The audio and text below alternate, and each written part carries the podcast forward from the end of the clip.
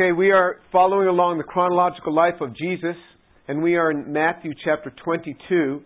And last time we talked about uh, obeying authority, governing authority, and there are there are three examples that I know of in Scripture where people did not obey earthly governing authority, and they were blessed for it. And the three examples are in the protection, immediate uh, protection of, of uh, imminent human life and those were the uh, uh, the midwives who did not obey Pharaoh, the rule of the land, in killing the the uh, uh, children of Israel's sons.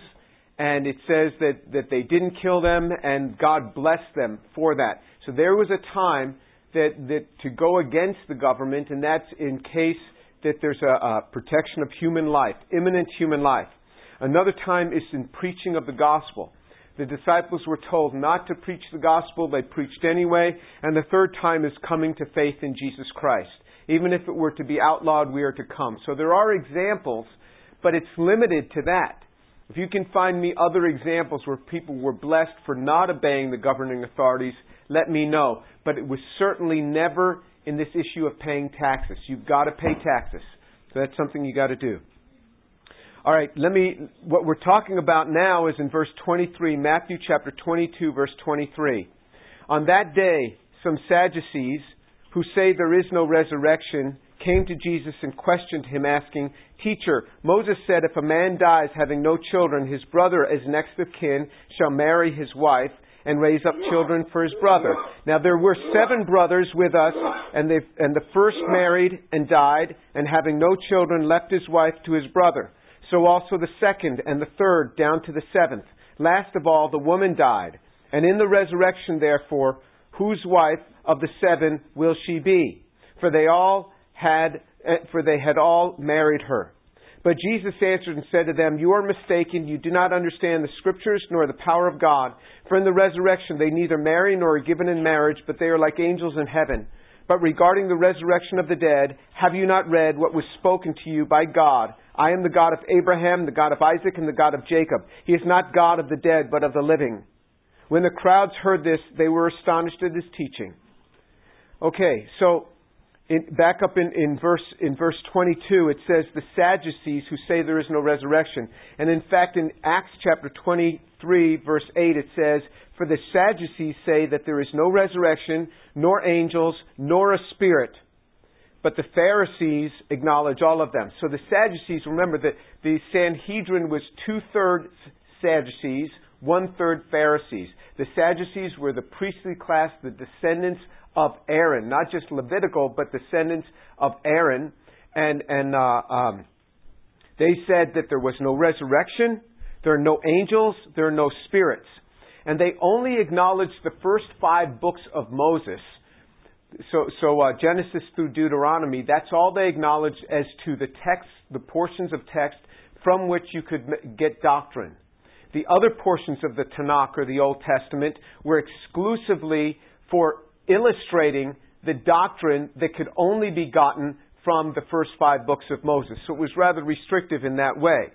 So these Sadducees come to him and they want they want to make Jesus look silly. They want to trap him in one of their little little, little uh, uh, uh, sayings. It's it's much like this. It's it's like when a, a high school student will walk up to me and they'll walk up and they'll say, "Can God make a stone so big that He can't lift it?" oh, you've trapped me. I think I'll abandon my faith. You're right. I mean, it's it's a silly little thing. But it was one of these little things that they used to throw at the Pharisees who say that there is a resurrection. So the story was that, that in the law of Moses, if a man dies not having any children with his wife, then his brother is, his next brother is to marry that woman to raise up children in his name. Well, so they tell him this story about this woman who marries this man. The man dies, so she marries his brother. The man dies, and goes, can you imagine being one of these kids in this family? Like, no, I don't want to marry her. No way. But anyway, so he gets through the seven. It's just a hypothetical story they're putting before him. It's not a real story. So after the seventh brother dies, then she dies, and they say, Last of all, the woman died. In the resurrection, therefore, whose wife of the seven will she be? for she, they all had married her. So they think they've got Jesus trapped. You know, now they've got him. They've got him in a little story. He's going to be stuck on this resurrection issue. But Jesus said to them, You are mistaken. You do not understand the Scriptures, nor the power of God. You don't understand the Scriptures or the power of God. Now, they knew the Scriptures, that's for sure, but they didn't understand them, nor did they understand the power of God. This is, this is very much like, like my, my colleagues in the religion department. One of them told me he's very concerned because all these Rice students come to me for Christian counseling, and I'm not a trained Bible teacher. And that's true. I've never gone to seminary. I have taught in seminary, but I've never attended a seminary. and and and uh, um, so so they're concerned about this, and they can't understand why young people would want to come to me to ask me Bible questions when you've got a whole religion department at Rice. They don't understand it. Might it be because they don't understand the power of God? Might it be because it's an academic thing and not understanding the depth of it when it comes to the power of God? Now, as far as the Greek and the Hebrew, they know all of that much better than I do. I mean, like infinitely better than I do. But there's a power here. And that's what Jesus gets to them. And then he says, For in the resurrection they neither marry nor are given in marriage, but are like angels in heaven. So he says they don't marry in heaven. They're like angels. And he, in, in, in, in the other Gospels, there's two other Gospels that re- report this same thing. In another one of the Gospels, it, it says they don't die in heaven. So there's no more death once they're in heaven. And in fact, we have other teachings in the New Testament that says that, that uh, uh, mort- mortality puts on immortality. In fact, the body changes and so there's difference. And, and so there's no reason that they have to have children. They're not married. They're not bearing children anymore. They're like angels in heaven. But then he goes on. He says, But regarding the resurrection from the dead. So now he's going to give them a lesson on the resurrection. But regarding the resurrection of the dead, have you not read what was spoken to you by God? I am the God of Abraham and the God of Isaac and the God of Jacob. So what he does, he quotes to them Exodus chapter 3 verse 6 and 7. Now there are three classic passages in the Old Testament on the resurrection. Three classic passages. One is in, in uh, um, Daniel chapter 12 verse 2. Another one is in Isaiah 26 verse 19. And the third one in Job 19, 25 and 26, which clearly speak of the resurrection of those who are asleep in the earth. He will raise them up. He will give them new bodies and these sort of things. But he doesn't pull out any of those passages because they don't take doctrine from any of those. They only take doctrine from the first five books of Moses. So look what he does. He doesn't just say, well, you know, you ought to believe these portions of the, of the Tanakh or of the Old Testament. So let me quote from those, which are very vivid portions on the authenticity of the resurrection he acknowledges the fact that they, they don't take, they, they don't count these as valid for doctrine. They only count those books as valid for illustration of the doctrine which has been set in the first five books of Moses. This is an important lesson to us. When we are talking, for example, to a Jew, the scriptures clearly tell us that when Jesus was walking on the road to Emmaus, he started expounding upon the things regarding the Messiah from the scriptures. What scriptures? The New Testament hadn't yet been written. Jesus had just risen from the dead. It hadn't yet been written. From the Jewish scriptures. And you can take the Jewish scriptures and expound upon the Messiah. So he took them based upon the text they had, and he started speaking to these Sadducees. Jesus took them and he started speaking based upon the Old Testament, and he started speaking about the things concerning himself. So you can make very valid arguments concerning the Messiah regarding what is written in the Old Testament. If you look at the end of Isaiah chapter 52 and all of Isaiah chapter 53, it is such a striking portion concerning the death, the, the, the, uh, the scourging, the crucifixion of Jesus and his raising from the dead. It is so striking that when I read that portion to my Orthodox Jewish friends, I start reading from end of Isaiah 52, about the last eight verses and then all of Isaiah 53, they will say, I'll say to me, what do you think I'm reading? And they'll say, oh, you're reading your New Testament. I say, no. I'm actually reading the Tanakh. I'm reading from Isaiah. And then I'll say, now you open up your Hebrew Bible and I'll read it in English and you follow along and tell me where my English Bible starts messing up. And as I'm reading, it was, it was an instance. I was sitting in this man's home and I read about two thirds of the way through Isaiah 53. He said, enough. Couldn't handle it anymore. Because what happens is the Jews will always read from the first five books of Moses every week, and, and, and it's split up. And you know, any synagogue you go to, you're going to get that same portion. But then they'll take something from the other portions of the Old Testament, from the songs, from the prophets, and, and from the Psalms and the prophets, and they will then take that and use that as supplementary material. But they don't bring in Isaiah 53. So you go to a synagogue, you'll never hear it because it's too striking. It looks too much like a Christian work. It's just amazing. So, in any case, he goes back to Exodus. He goes back to the books in which they observed, and he takes Exodus chapter, he, he, takes from this Exodus chapter 3, verse 6 and 7, where God said, I am the God of Abraham and the God of Isaac and the God of Jacob. He is not God of the dead, but of the living. So he takes this very passage and he quotes it to them. Now, there are 14 points, there are 14 promises that God gives to Abraham. We call it the Abrahamic covenant. We've shortened it. It's not really just the Abrahamic covenant, it's the co- covenant to Abraham, to Isaac, and to Jacob. And he re- reiterated that covenant to all of them. And there are 14 points in that covenant. None of the points is, is explicitly a point of res- uh, uh, uh, resurrection. None of it is explicitly resurrection. But he does give portions, clear portions to Abraham when, he, when he's speaking to him. He says, I am the God of Abraham, the God of Isaac, and the God of Jacob. He is not God of the living, Jesus said. He's not God of the dead, but of the living. So he's not God of the dead. He says that I am the God. So as he was speaking to Jacob, he would say to Jacob, I am the God of Abraham, Isaac, and of Abraham and Isaac. Now Abraham was already gone, but he said, I am the God. It was very much present tense. But here is where it speaks of resurrection in this. It wasn't explicit, but it was implicit in what was said. Because part of what the covenant, the Abrahamic covenant says, is that it wasn't just a promise of this, it was a specific promise concerning the land a specific promise concerning his children. He said in Genesis chapter 21, verse 12, God said to Abraham, Through Isaac your descendants shall be named. Through Isaac. Through your son Isaac your descendants shall be named. And that's why if we, if we look in Hebrews chapter 11, in Hebrews chapter 11, it talks about how Abraham knew that if he offered up Isaac, it was going to be okay. Turn to, turn to uh, Hebrews chapter 11, and, and, and we'll look at that portion. You know, a clear portion about uh, uh, what was happening with Abraham.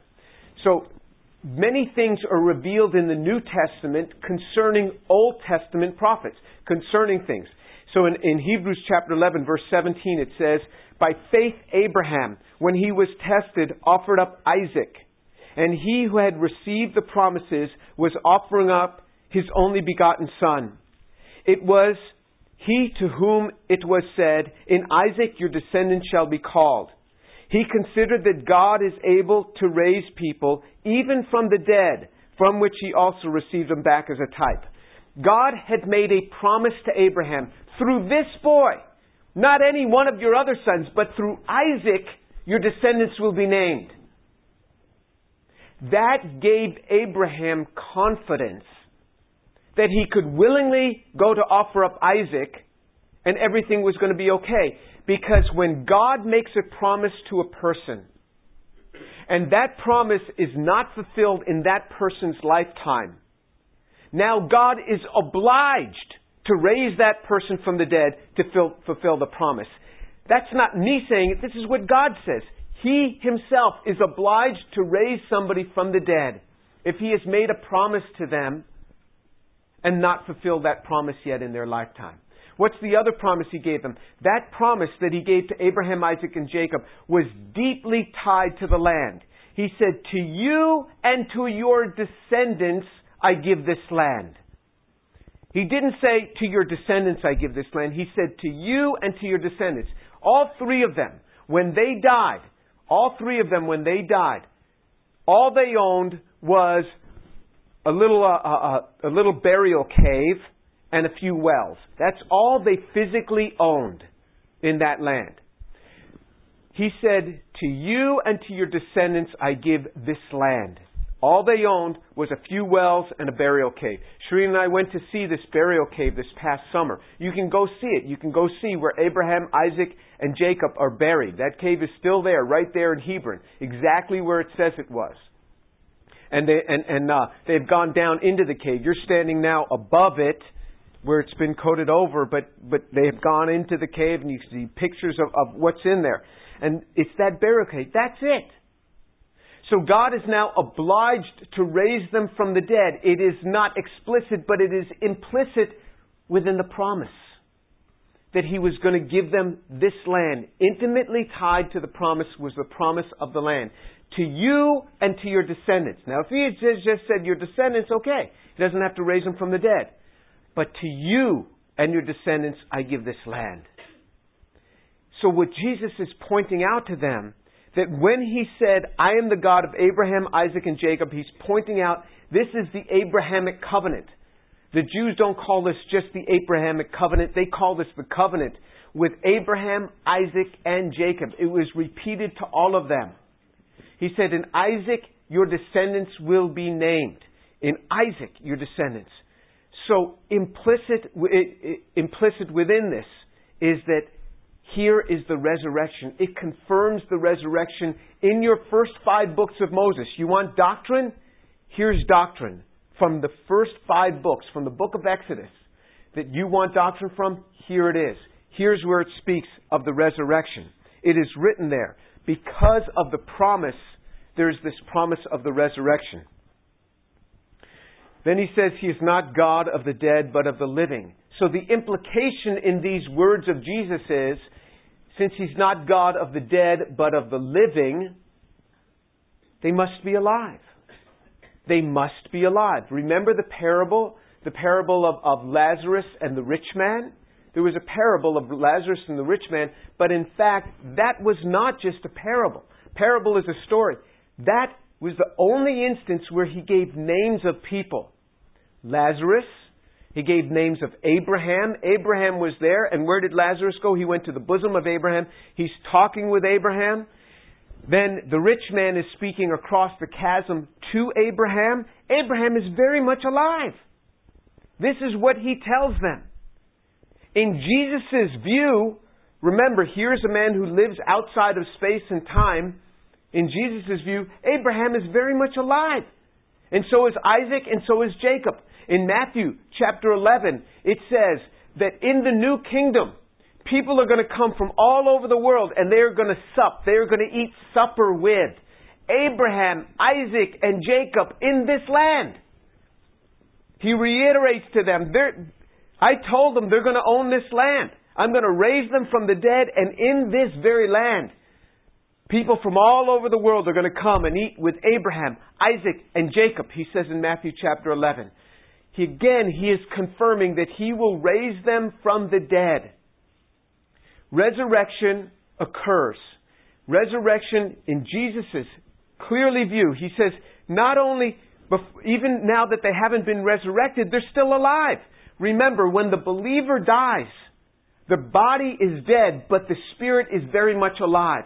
Let this be your comfort when you lose a loved one.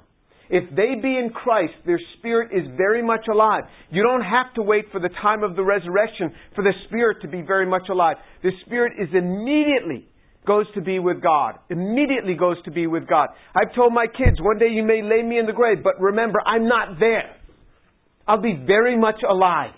And one day he will raise up the mortal body as well. And you say, well, you know, the body was cremated. Look, God pulled the atoms together before. He'll pull the atoms together again. It is no problem for Him. He will reconstruct it. He knows how to do that. He, re- he, he made it once, He'll make it again. And it will be a transformed body which takes on immortality. And this is what He teaches us. This is what He displays to us. And so what I want to do is I want to turn now to Romans chapter 10. I want you to turn to Romans chapter 10, verse 9 and 10. Romans chapter 10, verse 9 and 10. Romans 10, verse 9.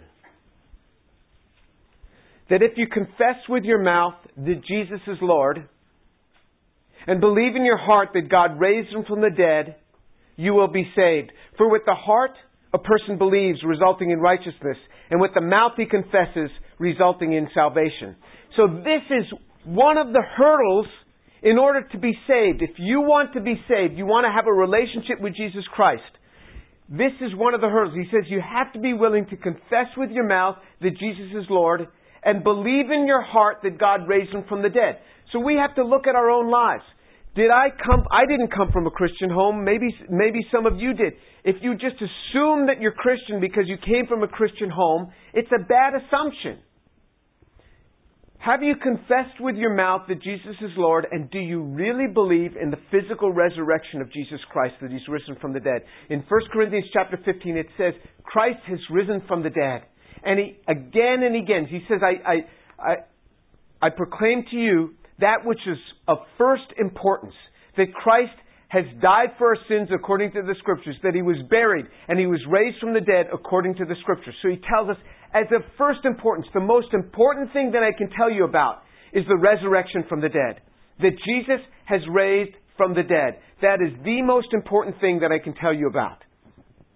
Here in Romans, where we get our doctrine from, he says you've got to believe in your heart that he's raised physically from the dead. Now, think about this. How can a thinking man or woman, educated thinking man or woman, maybe taken a science course or two, how could you really believe in a physical resurrection? How can you believe that? Well, that's why it's called a miracle. It doesn't happen every day. It's a miracle. Jesus has risen physically from the dead. So, how do we prove that? Well, you can't put it under your microscope, but you can't put historical things many times under your microscope. What you do is you use historical proofs. The same way that we will have people go and, and, and, and be executed, very often you're using historical proofs. You look at information, you talk to eyewitnesses, you get eyewitness testimony from the day, and you find out what has been done. This is so ironclad, so crystal clear concerning the resurrection. And I've dealt with it, I've dealt with it in, in different lectures that I've given around, but it's so clear Time and time again, this has been investigated. The physical resurrection of Jesus Christ, by historical proofs, the man has risen from the dead. He's risen from the dead. But remember, it is a foundational part of our faith as believers to take hold of the fact that Jesus has risen physically from the dead. So much so that when Jesus would talk to the Sadducees, he said, Look, you don't understand the scriptures, nor do you understand the power of God. Jesus Christ has risen from the dead, and this is one of the requirements for us as believers. That we are to believe in our heart that God has raised from the dead. And the only way a thinking man or woman can really believe this is because the grace of God comes upon us to let us know this very truth. Because it is true he gives us this understanding. Because it is true. It is true that He's risen from the dead. So I ask you, have you given your life to Jesus? First of all, examine yourself, it says. Examine yourself and see if you be in the faith. The Apostle John has written to us. Examine yourself and see if you be in the faith. So if it offends you that somebody says, examine yourself and see if you've been, the, be in, be, have been in the, see if you're in the faith. If it, if it offends you, you might not be in the faith. Because if you're in the faith, it says, do not be ashamed of the gospel. It says that we are to boldly proclaim this. So if it offends you that somebody says, have you examined yourself to ensure that you're in the faith? readily receive it. If you don't readily receive it, then question yourself whether you're really in the faith. And ask yourself, have you proclaimed that Jesus is Lord? And have you really believed that He's risen from the dead? If you don't believe that, I ask you to do this. I ask you to read the New Testament. Read the New Testament. You can start in the, in the Gospel according to Matthew, and you read it right to the end. It's not that long of a book, just the New Testament. When you're done, just before you start reading again each day where you left off the day before, say, Lord, speak to me. If this be true, speak to me, so that I might know that Jesus is Lord and believe that He's risen from the dead, if it be true. You read the New Testament. If you're not saved once through reading of the New Testament, try it one more time, and I guarantee you, second time through, you will be saved. You will be saved. And I urge you to do that. I urge you to be saved, to seek the Lord. And then what I ask you to do if you come from a Christian home thinking that, you know, you just grew up in a Christian home, you're good to go. If you are born in a garage, it does not make you a car. If you're born in a Christian home, it doesn't make you a Christian. Christianity is different. Biblical Christianity is very different. It is something that each individual has to take for themselves. Each individual has to come. And so what you have to say is, have I ever proclaimed you as Lord? And do I really believe that you've risen from the dead? And if you don't believe that, ask God to help you to believe. And go figure, God answers prayer. He does that. He answers prayer. Let's close in prayer. Let's pray. Father, I thank you so much for the Word of God. I thank you that Jesus spoke of resurrection as if it was an already clear and done deal. That Jesus spoke of resurrection. And he spoke of relationship, even with men that had died and how they were to recover so that they could be restored to that land because He's going to give them that land. Father, I pray for these young people that you'd get a hold of their hearts, that you'd cause them to seek Jesus. Father, I pray for these young people that you would get hold of their hearts and that you would cause them to, to really analyze Lord, do I know you? Lord, where am I with you in this? And Father, I pray that you draw them close to yourself. Open up their hearts, I pray. Open up their hearts and draw them close to Jesus. And I pray in your name. Amen.